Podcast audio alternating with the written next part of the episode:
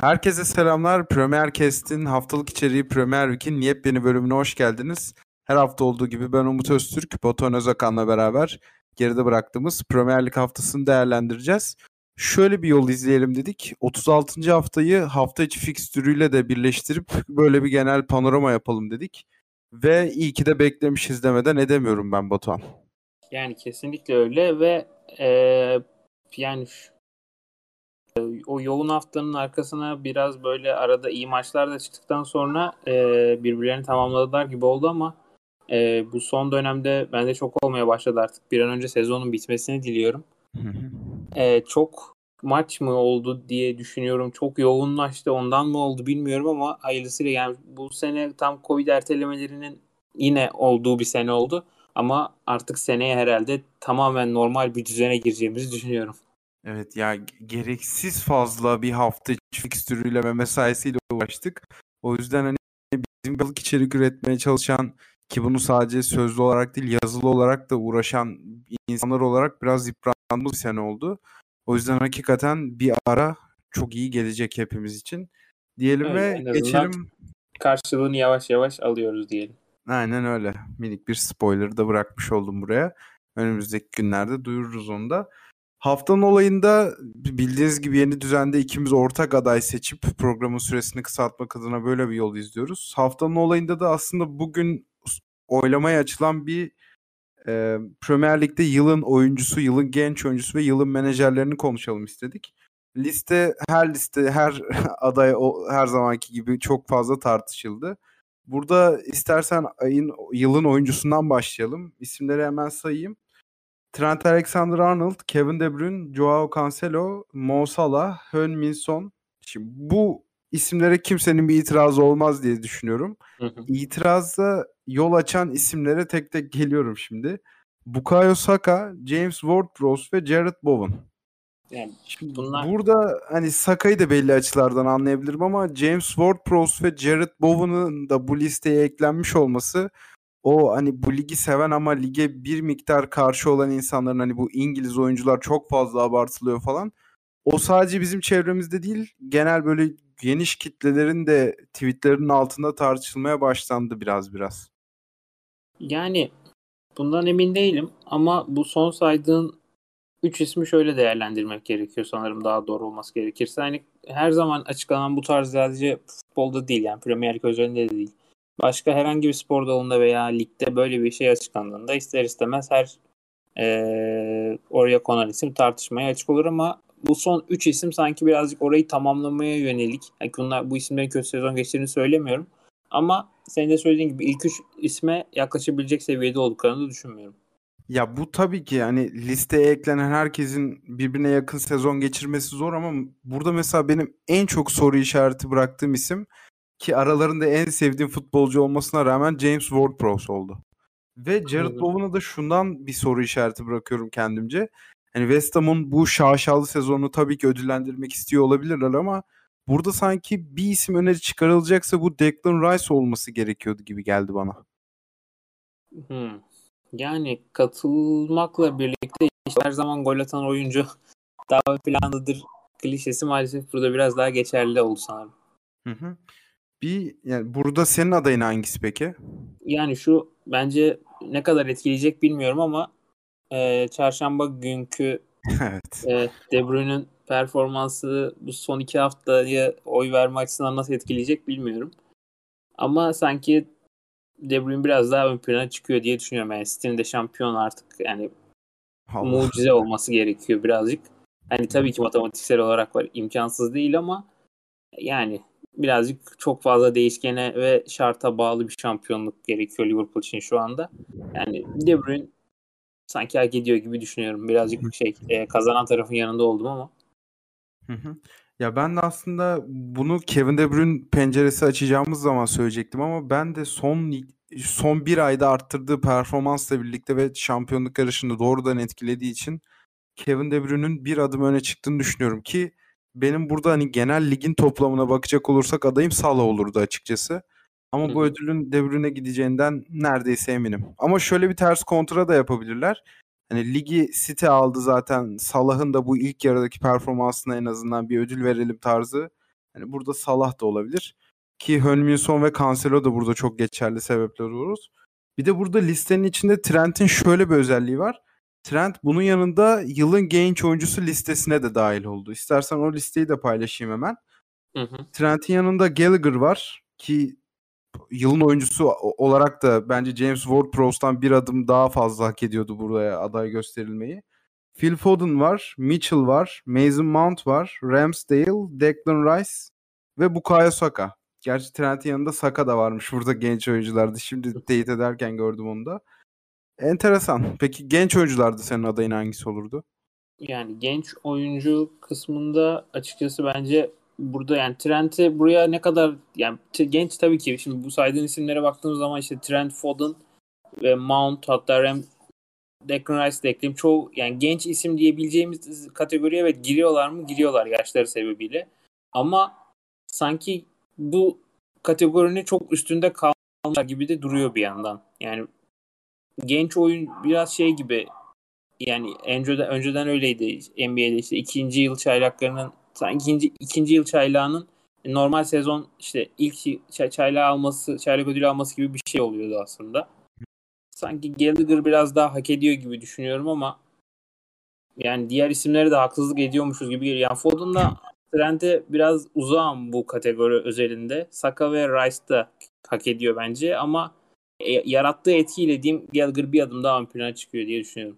Ya bir de burada hani genç oyuncu kategorisine bıraktığın soru işareti bana da çok mantıklı geliyor. Mesela artık yani Ramsdale ve Trent'i artık genç oyuncu olarak kategorize etmemek lazım bence. Yani şu listeye baktığımda hakikaten Saka, Foden belli açılardan da Gallagher haricinde genç oyuncu sıralamasında yer etmesi gerekeni görmüyorum. Bu arada hani en çok gelişme kaydeden oyuncu gibi bir ödül olsa burada benim de adayım Mitchell olurdu.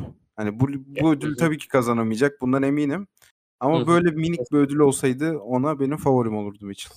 Bence Ramsdale de o hani gelişme kaydedene aday gösterebilir. Yani işte Bournemouth'tan sonra Sheffield'da yaşadıkları Sheffield'la küme düştü. Oradan çıkıp tekrar bir anda yani Big Six takımının değişmez isimlerinden biri haline geldi bu sezon.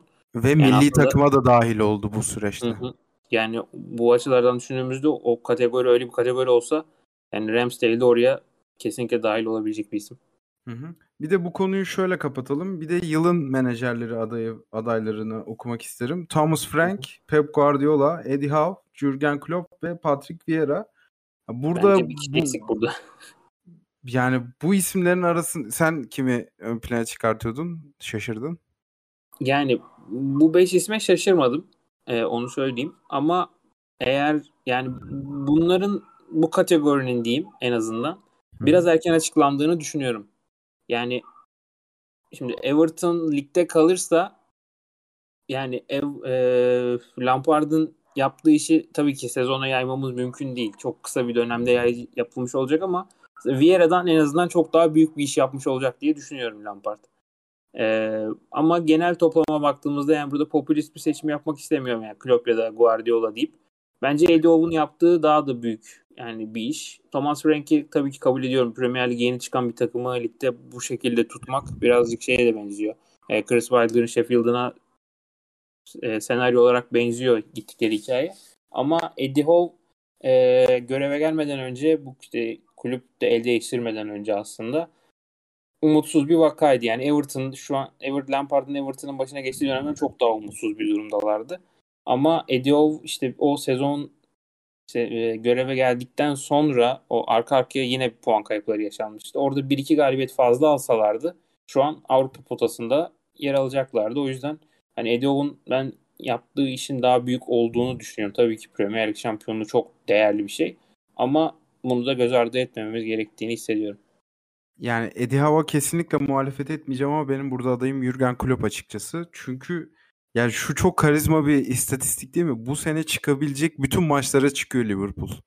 Ya bu benim yani, hakikaten çok çok hoşuma giden bir ekstra detay oldu. Ki, hani şu an bir tek herhalde Premier Lig çok düşük bir ihtimal kazanmaları. Diğerlerinde hani favori taraf Liverpool diyebiliriz.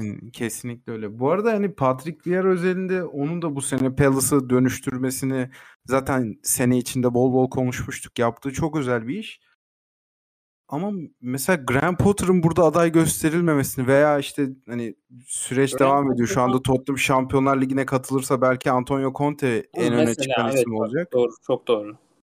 Ya burada Patrick Vieira'nın tabii ki kulübü aldığı seviyeyle şu anki çıkarttığı seviye ki FA Cup'taki yolculuklarını da burada minik bir ödüllendirmek istemiş olabilir Premier Lig yönetimi.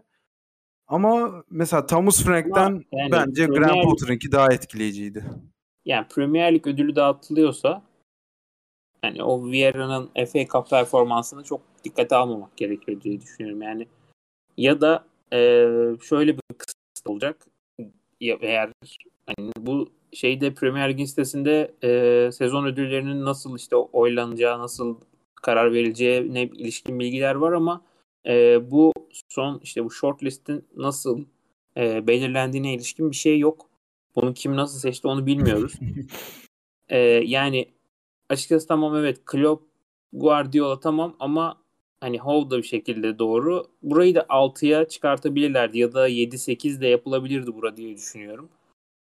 Yani Vieira'ya katılıyorum. Vieira'nın Roy Hodgson sonrası getirdiği kulübü işte getirdiği seviye oynattığı futbol takdir edilecektir. Edilmesi de gerekiyor ama 20 takım arasında bence en iyi 5 menajer arasında şu anda herhalde girmesi birazcık herkes tarafından sürpriz olmuştur diye düşünüyorum. Yani bu aslında bu ödül yani bu sezonun en iyi 5 menajeri bu isim. Yani sıralama değişebilir demek bu ama en iyi 5 ismi bu demek diye yorumluyorum ben açıkçası. Ya bu arada ikimiz de hani Patrick Vieira'yı bu listenin biraz dışına atmış gibi olduk ama hem o hem de Thomas Frank bu sezon içinde en çok konuştuğumuz iki menajer olabilir. Çünkü onlardan yani en ufak bir şey gördüğümüz zaman ikimiz de ön plana çıkartıyorduk. Burada yanlış bir anlaşılmanın da ortaya çıkmasını istemem. Ama gerçekten birazcık Graham Potter'ı çok sevdiğim için herhalde burada listede görmeyince biraz şaşırdım açıkçası. Ya işte artık ama Potter'dan da bence şu bekleniyor. Yani geldiğinde tamam Başar şu anda yaptığı da kolay bir şey. Yaban atılacak bir şey değil. Yani 9. şu anda Avrupa potasının 2 basamak gerisinde Brighton. Ama o kadar sezon içinde dalgalanma yaşadılar ki bu başarının biraz önüne geçti diye düşünüyorum. Şubat ayında başlayıp yanılmıyorsam Nisan'a kadar uzanan bir galibiyetsizlik serisi var. Hı-hı. Ama Brighton'ın kadro kalitesi gerçekten bu ligin en kötü 6 takımı arasında falandır. Yani bu gerçeği göz önünde bulundurduğumda çok etkileyici bir iş gibi geliyor. Ya, katılıyorum. Yani artık zaten Brighton'la Potter'ın seneye de devam edeceğini düşünüyoruz. Bir sürpriz olmadığı sürece çıkıyor. Bazı haberler çıkıyor. Bir ikisi için geçiyor Potter'ın adı ama. Tottenham için özellikle çok okudum ama Conte'nin ayrılmak gibi bir düşüncesi olacağını zannetmiyorum ben. Ya ben de çok ihtimal dahi vermiyorum. Hele bir şekilde şu durumdan yani bir puana indirdiler. Hele bir de Şampiyonlar Ligi bileti alabilirse almasa bile Tottenham'ı getirdiği yer şu anda inanılmaz bir noktaya geldi. Hani Potter kalırsa eğer %95 ihtimalle kalacağını varsayarak konuşuyoruz zaten. Artık biraz daha yani şu West Ham'ın profiline yaklaşması gerekiyor diye düşünüyorum. Yani uzun işte Leicester'ın şampiyonluğu sonrasında orta grup takımlar için her zaman Leicester'ın başarısı bir örnekti. Günümüzün de örneği artık herhalde West Ham oldu diye düşünüyorum. Kesinlikle ve çok fazla Tottenham Conte dedik. Geçelim haftanın maçına. Kuzey Londra derbisinde Tottenham eksik kalan Arsenal'ı 3 golle evine gönderdi ve Arsenal için yine o Southampton maçının ardındaki kara bulutları tekrar bir ortaya çıkarttı gibi izliyorum ben şu anda süreci. Yani bu kadar paniğe gerek var mı bilmiyorum çünkü hani Newcastle ve Everton tamam kağıt üzerinde zor maçlar ama şu anda ipler hala Arsenal'ın elinde. Yani Arsenal'ın elinde ama Tottenham'a göre biraz daha zorlu bir fikstürleri var. Tottenham'ın bir Norwich maçı var zaten. Banko 3 puan yazılan. Yani rekabetçi oynayacağı bir tek Burnley maçı kalıyor geride. O da Tottenham seviyesi için ne kadar zorlayıcı olacak göreceğiz bakalım. Yani Arsenal'ın dezavantajı şu olacak. Formda bir Newcastle var. ve hani küme düşme hattının üstünde giren bir Everton'la oynayacaklar. Hani o maç Everton açısından işte kazanıp ya da beraberliğinde yeteceği, ligde kalmaya yeteceği bir maç olacağı için biraz zorlayabilir. Ama beraberlik Everton'a yeterken Arsenal için çok büyük bir kayba yol açabilir. O yüzden hani Arsenal'ın şu anda birazcık panikleyen tarafı olduğunu söylemek yanlış olmaz diyoruz sanırım. Peki hani biraz daha maç özeline inersek Arsenal'ın genel durumundan ziyade böyle bir skor bekliyor muydun? Ben açıkçası Tottenham'ın kazanacağını düşünüyordum. Ama maçın içinde çok fazla değişken vardı ve maçı herhalde hani holding atıldıktan sonra ve önce diye ikiye bölmek mantıklı olur. Ki holding sahada kaldığı sürece bir de tartışılan penaltı var ki Mikel Arteta da maçtan sonra yani ilk olarak bunun altını çizdi. Eğer konuşursam ceza alırım. Mourinho'vari bir açıklama yaptı. Yani Arsenal'ın sezon sonu çıkacak All or Nothing'ine bayağı güzel bir içerik çıktı herhalde bu statta bugün. Yani katılıyorum ona. Eğer bir de buradan Şampiyonlar Ligi bileti alamazlarsa çok daha ilginç bir belgesel olacaktır o. Yani skora maçta dönecek olursak yani skordan o kadar abartılacak bir skor olduğunu düşünmüyorum. Ama hani 3-0 çok tamam farklı bir galibiyet ama öyle hani ne bileyim 4-5-6 gibi çok abartılabilecek bir sonuç değil bence. Burada maçın çok daha büyük yankılanmasına neden olan şey aslında Tottenham'ın kurduğu bence üstünlük oldu.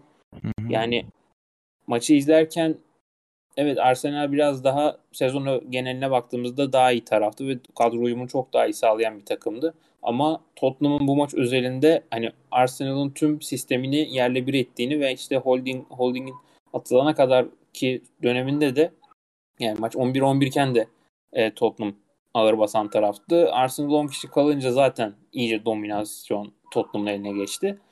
Yani ben bu kadar büyük en azından şey beklemiyordum. Tottenham tarafından baskılı oynayacağı ve maça hakim olacağı bir yapı. Hani sonuç çok o kadar büyük bende şaşkınlık yaratmadı açıkçası. Ya ben de hani maçları izlerken hele ki böyle büyük maçlarda böyle çok fazla teknik detayı yakalamayı sevmeyen biriyim. Ben genelde maçın akışına kaptırmayı seviyorum kendimi. Ama yani bu gözle izlediğimizde bile Tottenham'ın Conte sonrası toplu oyununun nasıl geliştiğini, o rakibe birinci bölgesinde nasıl baskısını çok iyi arttırdığını falan izlemek bayağı eğlenceli oluyor. Ki bu maç özelinde de hani Arsenal'ın bütün planlarını yerle bir ettiler dedin.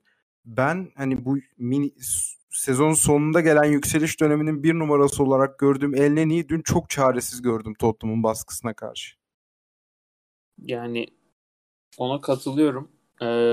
Arsenal'ın işte dünkü orta sahasına baktığımızda yani aslında normalde 4-2-3-1 bir yapı tercih ederken dün üçlü bir orta saha tercih etti Arteta. Bunun da sebebinin ben yani Tottenham'ın üçlü savunması olduğunu düşünüyorum. Yani çünkü orta sahada iki orta sahayla oynadığını düşünürsek Tottenham'ın en azından orada bir hakimiyet kurup bunu avantaja çevirebilirim diye düşündü muhtemelen Arteta ama yani Elneny ve Saka'nın yanına Odegaard birazcık yavan kaldı ve o Tottenham'ın o üçlü yapısı çok daha ağır bastı diye yorumlayabilir sanırım. En devamlı derine gelip topla buluştuğu için ekstra bir orta sahayla onu da biraz baskılamak istemiş olabilir ama hani Harry Kane'i tutmak için de yeteri kadar defansı sağlam bir orta üçlü olmadı. Bir de hakem tartışmalarına geçelim. Yani bana penaltı birazcık ucuz geldi. Onu söylemem gerekiyor ama kırmızı kartta herhangi bir itirazım yok açıkçası. Aynen. Görüşteyim. Bir de yani açıkçası ligin genelliğiyle alakalı bir şey söyleyeceğim. Sanki son dönemde biraz daha bu hakem ve verilen kararlara yönelik tartışmalar artmaya başladı ve yani daha önceden Premier Lig'den bu kadar yankı duymuyorduk hakem ve işte bu kararlara ilişkin ama bu niye bu kadar bir anda arttı? Yani tabii ki hatalar oluyor. Bunların yansımaları sonucunda ortaya çıkıyor bu yorumlar ama ya önceden menajerler çok fazla baskılıyordu kendini olanlar hatalara karşı ya da hani genelde hep işte İngiltere hakemlerinden ve bahsederken hani bu kadar kararlarıyla alakalı çok yorum yapıldığını hatırlamıyorum ama medyada da İngiliz basında da bu konunun birazcık artık sanki arttığı izlenimine kapıldım diye söyleyebilirim. Ya ben de birebir aynı gözlemlemeyi NBA'de izliyorum şu an. Yani playoff'larda hakem tartışmaları bazen hakikaten maçın dahi önüne geçiyor. Bunun da bir yansıması burada da mevcut maalesef. Ya umarım seneye. Yani tabii ki şu anda böyle üstüne düşünebileceğimiz, üstüne yani sürekli bu konuşuluyor diyeceğimiz bir senaryo yok. Ama bunun yavaş yavaş başlaması en azından bir sorun olduğunu gösteriyor. Evet, yani çok ucu açık bir konu. Bunun tavanı da belli değil. Yani gittikçe gidiyor şu anda, hani yerel ligimizde falan da her gün görüyoruz, her hafta görüyoruz hakem tartışmalarını. Ama böyle bir korku senaryosunu şu anda hani Premier Lig'in böyle bir şeye izin vereceğini düşünmüyorum. En azından öyle umuyorum. Ve en azından yani şimdi bunu çok üstüne durmamız gerekmiyor. Kesinlikle öyle. Bir de şu tartışmaya geçelim. Yani şu anda City'nin yaşadığı bir benzer stoper krizini Arsenal da yaşıyor. İşte Ben White henüz hazır olmadığı için dün dakika bile alamadı. Bunun dışında işte Gabriel'in bir sakatlığı oldu maç içerisinde. Ama Arteta maç sonunda yaptığı açıklamada çok ciddi bir şey olmasa gerek tarzı bir cümle kurmuş. Daha henüz belli değilmiş Newcastle maçına yetişip yetişmeyeceği. Holding kırmızı karttı. Dolayısıyla şu anda elde bir Tomiyasu var. Stoper kimlikli. Onun yanına gelecek isim işte Newcastle maçında Ben White mi olur artık veya Gabriel mi iyileşir? Bu biraz bir soru işareti yaratıyor Newcastle deplasmanı öncesi. O da hani skorun yanında bu maçtan çıkarılan diğer tatsız bir not oldu Arsenal adına. Yani evet, bunları alt alta eklediğimizde sezonun sonuna doğru gelirken artık ve böyle kritik bir dönemece yaklaşmışken Arsenal açıkçası buradan da işte böyle sorunlar yaşamaları takımı kötü etkileyecektir. Ama artık buraya kadar getirmişken de böyle eksik saklıkların o kadar da takım içinde yani takım içinde telafi edilebileceğini bir şekilde düşünüyorum. Başka da bir notumuz yok herhalde Kuzey Londra derbisiyle ilgili. Maçın birazcık gazı kaçtı açıkçası ikinci yarıda. İşte Arsenal'ın çok gardının düşmesiyle yani ilk yarı kadar heyecanlı bir ikinci yarı olmadı. Sezonun sonunda tabii ki etkisini daha net gözlemleyeceğiz bu maçın. Kesinlikle. Geçelim 36. haftadan bir örneğimiz var burada. Haftanın sürprizinde Brighton Manchester United maçını ön plana çıkarttık. Benim adıma Brighton'ın Manchester United'a karşı kazanması bir sürpriz değil. Ama bu skor 4-0 olunca bunu tabii ki programda birkaç dakikada olsa konuşmamız gerekiyor. Yani işte topu direkt sana atmak istiyorum ben burada. Ya işte o dediğim, biraz önce dediğim senaryo bu aslında. Yani işte Tottenham'ın Arsenal'ı 3-0 yenmesi evet büyük bir gelişme ama işte sürpriz sonuç diyebileceğimiz sonuç aslında bu karşılaşma. Yani United açısından ne söyleyebilirim bilmiyorum. Yani ben şöyle bir pas atayım istersen abi sana. Yani tamam. Şu anda tabii ki United'ın zirveden uzak ve büyük ihtimal dağılacak bir kadrosu olduğunu söylemek zor bir şey olmasa gerek. Dolayısıyla hani bu kısımda gelen mağlubiyetler normal karşılanabilir. Ama mesela yani ligden örnek vermek gerekirse Leicester da şu anda hedefsiz bir takım. Aston Villa da hedefsiz. Hani Brentford da hedefsiz. Onların hiçbirinin böyle bir üzücü bir sonuç alacağını düşünmüyorum ben. United nedense biz bir de yani şu geyiği tabii ki yapmayacağım. Biz hani bizim jenerasyon United şampiyonluklarıyla büyüdü. Bu takımın hali nedir azizim falan filan demeyeceğim. Ama bu biraz ekstrem gibi geldi Brighton deplasmanındaki skor. Ki daha da farklı olabilirdi Brighton tempoyu düşürmese. Ona katılıyorum. Yani diğer taraftan bakacak olursak yani zaten kadro tercihleri bence şu son iki haftada özellikle Erik ten Hag'ın açıklanmasının ardından kadro tercihlerine baktığımızda zaten yani işte kadro bu sene sezon sonunda ayrılacak isimlere yer verilmesi, böyle enteresan seçimlerin olması.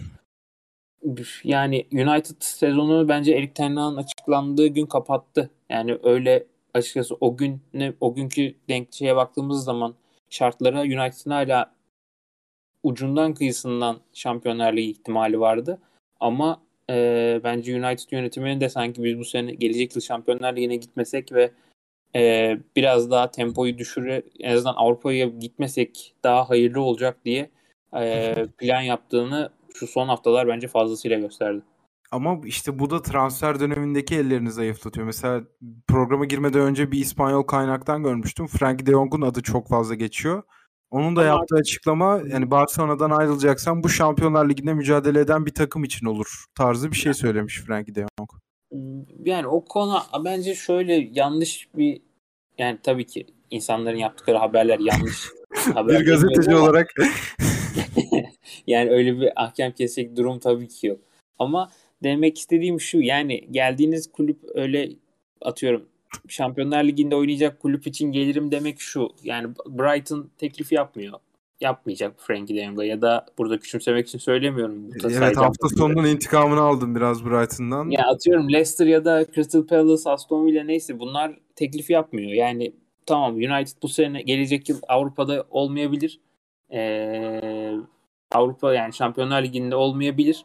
Ama bu gelecek yıl oraya için ya da şampiyonluk için oynamayacağı anlamına gelmez. Yani şu sezon başında biz United'ı şampiyonluk adayları arasına koyuyorduk. Yani kadrosu çok mu iyiydi? Değildi. Ama United seneye de yine şampiyonluk adaylarından biri olarak başlayacak. Yani o yüzden o transfer haberlerinde işte Şampiyonlar Ligi'nin bu tarz kulüpler için çok kıstas olduğunu düşünmüyorum. Yani United'ın hakikaten şu şampiyonluk amacıyla başladığı sezonu şöyle bitirmesi çok enteresan ve az önce yani Ten Hag açıklandıktan sonra sezonu bitti United'ın. Ben bunun iç sahada Liverpool'la oynanan maçın ardından da söyleyebilirdim herhalde. Artık sezonu tamamladı United. Ki bu da yani yeni yıl da değildi. Yani öyle bir vahametini daha da büyütebiliriz herhalde bu sezonunu United'ın. Ve yani tabii puan olarak da çok aşağıda kaldı United'ın bu sezonu. Ve herhalde hepimizin gördüğü en kötü 3, hatta en kötü United takımı olabilir bu takım. Yani sanırım bundan daha kötüsünü gerçekten görmemiştik ya. Ben de çok hatırlayamıyorum. Yani en azından Alex Ferguson dönemi sonrasında hatırlamıyorum. O zaman biraz daha eğlenceli ve tatlı konulara geçelim.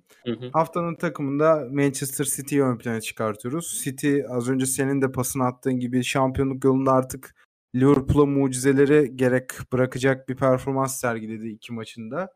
Hani şuna çok şaşırıyorum. Şampiyonlar Ligi'nde elendikten sonra bunun lige yansıyacağını düşünenlere ben hiç anlam verememiştim ilk günden beri. Çünkü yani benim kafamda City bu ligin Incredible Hulk'ı. Yani ne kadar vurursanız vurun daha güçlü şekilde üzerinize geliyor ve hani bu takımda çok fazla psikolojik düşüş yaşanmıyor. Bunu kabul etmek lazım. O öfke patlaması, işte içerideki öfke patlaması iyi sonuç veriyor. Seni destekleyecek olursam öyleydi. Ve yani averajın ihtiyaç olduğu bu dönemde iki maçta toplam 10 gol atarak burada da Liverpool'a bir darbe vurmuş oldular ve hani ligi büyük ölçüde tamamladılar. Bu hafta bir West Ham United deplasmanı var. O maç özelinde de birkaç notum var ama öncelikle şu City'nin iki performansını senden dinleyelim. Sonra tek bir isim üzerinde de tabii ki konuşacağız. Yani sanırım hikayeyi biraz Real Madrid maçından başlatmak gerekiyor. Yani orada Bernabéu'da oynanan maç City açısından kötü bir maç değildi. Futbol mucizelerinin yaşandığı bir gündü o. Ve yani hepsi arka arkaya geldi ve öyle bir şey oldu. Real Madrid'in performansı burada küçümsenecek bir durum değil ama yani çok, çok da mucizenin bir araya geldiği şey oldu o gün. Sonrasında yani aslında Guardiola ve takımından beklenen oldu diyebiliriz. Yani Newcastle içeride, Newcastle galibiyeti, ben birazcık şüphelerim vardı o maçla ilgili. Yani böyle kilitlenip kalabilecek bir maç olabilir diye düşünüyordum ama o maçta da golün, yani en azından ilk yarım saatte gelmesi, ilk yarı bitmeden iki farkın oluşması derken bir maç bir anda rahatladı. Kağıt üstünde zor görünen bir Wolverhampton deplasmanı olmasına rağmen yani orada da işte ilk başta bahsettiğim futbol mucizesini bu sefer De Bruyne yarattı. Yani bu takım için ne kadar önemli olduğunu bir kez daha gösterdi ve seneye Haaland'la birlikte neler yapabilecekleri konusunda bence ucu açık bir hayal de kurduruyor. Yani birbirlerini ne kadar tamamlayabilecekler bunu bilmiyoruz. Bunu en azından ilk 5 hafta herhalde daha rahat bir şekilde anlarız. Ama yani Şampiyonlar Ligi'ndeki o mental kırılma sonrası böyle iki tane galibiyet almak, yani en azından şampiyonluk yolundaki şu an tek rakibi var Liverpool. Liverpool'dan psikolojik olarak daha bu şampiyonluğu istiyorumun sağdaki yanıtı oldu diye düşünüyorum. Hı hı. Abi Kevin De Bruyne muhabbetini şöyle minik bir halı altına süpürme yapalım ve bu maç üzerinde devam edelim. Çünkü De Bruyne üzerinde benim de tabii ki söyleyeceklerim var. Bu maç aslında City'nin en zor iki sınavından biriydi herhalde kağıt üstünde ama ya dediğin gibi çok rahat geçti ki Wolverhampton'a her zaman da şansı tutan bir City yok Guardiola yönetiminde. Hani bu farkın açılmasını sen neye bağlıyorsun? Ben onu merak ediyorum. Hani Wolverhampton bundan bir önceki iç saha maçında da Brighton'a karşı çok küçük duruma düşmüştü. Hatta Bruno Lage maçtan sonra oyuncularının medyanın önünde eleştirerek böyle birazcık suçu onlara atmıştı. Hani o oyuncu grubuyla teknik direktör arasındaki ipleri de birazcık gerginleştirebilir ama hani yine bir korkunç performans gördük Wolverhampton'dan. Yani bunun sebebi sence City mi yoksa Wolverhampton mı? Yani tek maç, demin söylediğin gibi tek maç üzerinden olsaydı bu olurdu ama işte Brighton örneğini verdin. Ondan önce yani direkt baktığımız zaman aslında Brighton'ın Wolverhampton'ın Nisan başından bu yana galibiyeti yok ligde.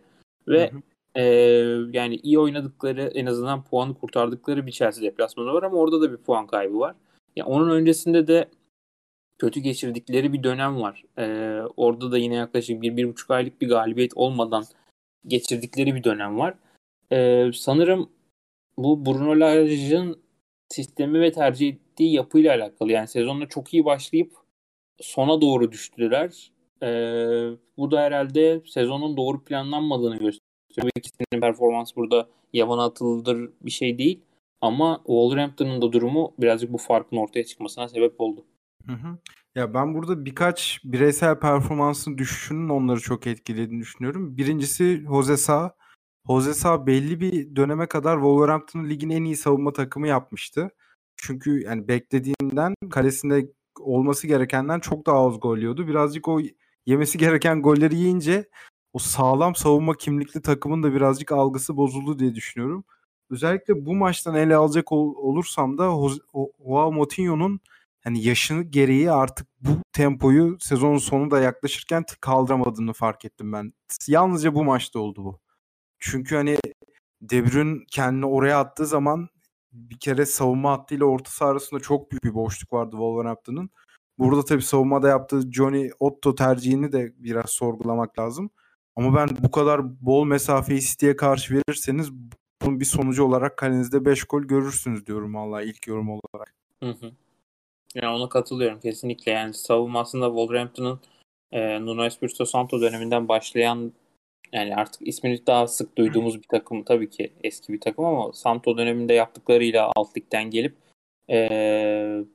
Premier Lig'in hani göze çarpan takımları arasında yer almaya başlamışlardı. Bruno Lage'la birlikte de aslında o gelenek biraz devam etti uzun süre. Wolverhampton dediğimizde her zaman savunması, disiplini ve sağlam bir yapı ortaya çıkardı. Ama işte son 2 aylık, hatta biraz daha genişletip 3 aylık sürece baktığımızda çok dağınık bir yapı görüyoruz. Son alınan yenilgiler de aslında farklı yenilgilerden kastım Brighton ve Manchester maçı. Yani onlara baktığımız zaman aslında orada da bir sorun olduğunu görebiliriz. Bir de yani şunu ekleyeyim. Bruno Lage genelde hani Antonio Conte gibi üçlü savunmasında bir tane bek karakterli oyuncu tercih etmez. Biraz daha Inzaghi gibi 3 tane stoper tercih eder.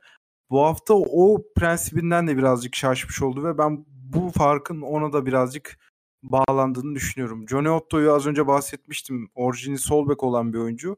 Sağ stoper olarak önünde de Chikinyo'yu kanat bek olarak. Chikinyo bir hücum oyuncusu ve savunmaya yaptığı katkı tabii ki belli bir sınırı aşamıyor. Ki City'nin de bütün golleri o kanattan bulduğunu söyleyebiliriz herhalde. Oraya bir derin top dönenleri tabii ki De Bruyne topladı. Onun dışında Fernandinho'nun stoper performansını nasıl buldun? Yani zorunluluktan tercih edildi tabii ki. Esas yani Fernandinho zaten hani Guardiola döneminde de belirli dönemlerde orada oynadı. Ama burada açıkçası zorunluluktan oynadı. Oraya Rodri de aday olabilirdi ya da başka bir ismi de kaydırabilirdi oraya Guardiola ama yani en azından daha güvenilir olduğu için herhalde oranın da oradan o pozisyonda ne vereceğini bildiği için de Fernandinho tercih edildi. Yani son 2-3 haftalık kalan senaryo için biraz daha güvenli bir seçim oldu diye düşünüyorum. Hı hı. O zaman geçelim De Bruyne muhabbetine. Yani ekleyeceklerim muhakkak vardır. Çünkü şöyle söyleyeyim, benim hatırladığım en iyi bireysel performanslarından biriydi. Hatta hani şöyle biraz daha Kevin De Bruyne özelini indirmeye çalışıyorum. Hepimizin aklında olan işte birkaç tane Chelsea maçı var. Arsenal'la deplasmanda kök söktürdüğü bir maç var ama herhalde en top Kevin De Bruyne performansını Molineux'de izledik bu hafta. Ve hani şampiyonluk yarışındaki dengelerden devamlı bahsediyoruz. Dengeyi tamamen kırıp attı bu süreçteki performansıyla. Yani sanırım böyle işte şampiyonluk için herhangi bir iki takımın yarıştığı denklemde işte o yarışı kopartacak ya da böyle sağlam hani ben şampiyon olacağım demek için böyle bir şeye ihtiyaç var bir takımdan. Bir takımı yapması gerekiyor sanırım. Ama De Bruyne burada tek başına bunu üstlendi ve hani tek başına dağıta 4 gol atıp City'yi yani City muhtemelen bu galibiyet şampiyon yaptı. Yani tabii ki hala matematiksel ihtimal var ama işte iki takımın da kazandığı senaryoda şu anda Liverpool açısından baktığımızda yani diyelim ki iki takım da aynı averajla bitirdi şeyi 37. haftayı. Şu an 13 gollük bir fark var. Pardon 7 gollük bir fark var.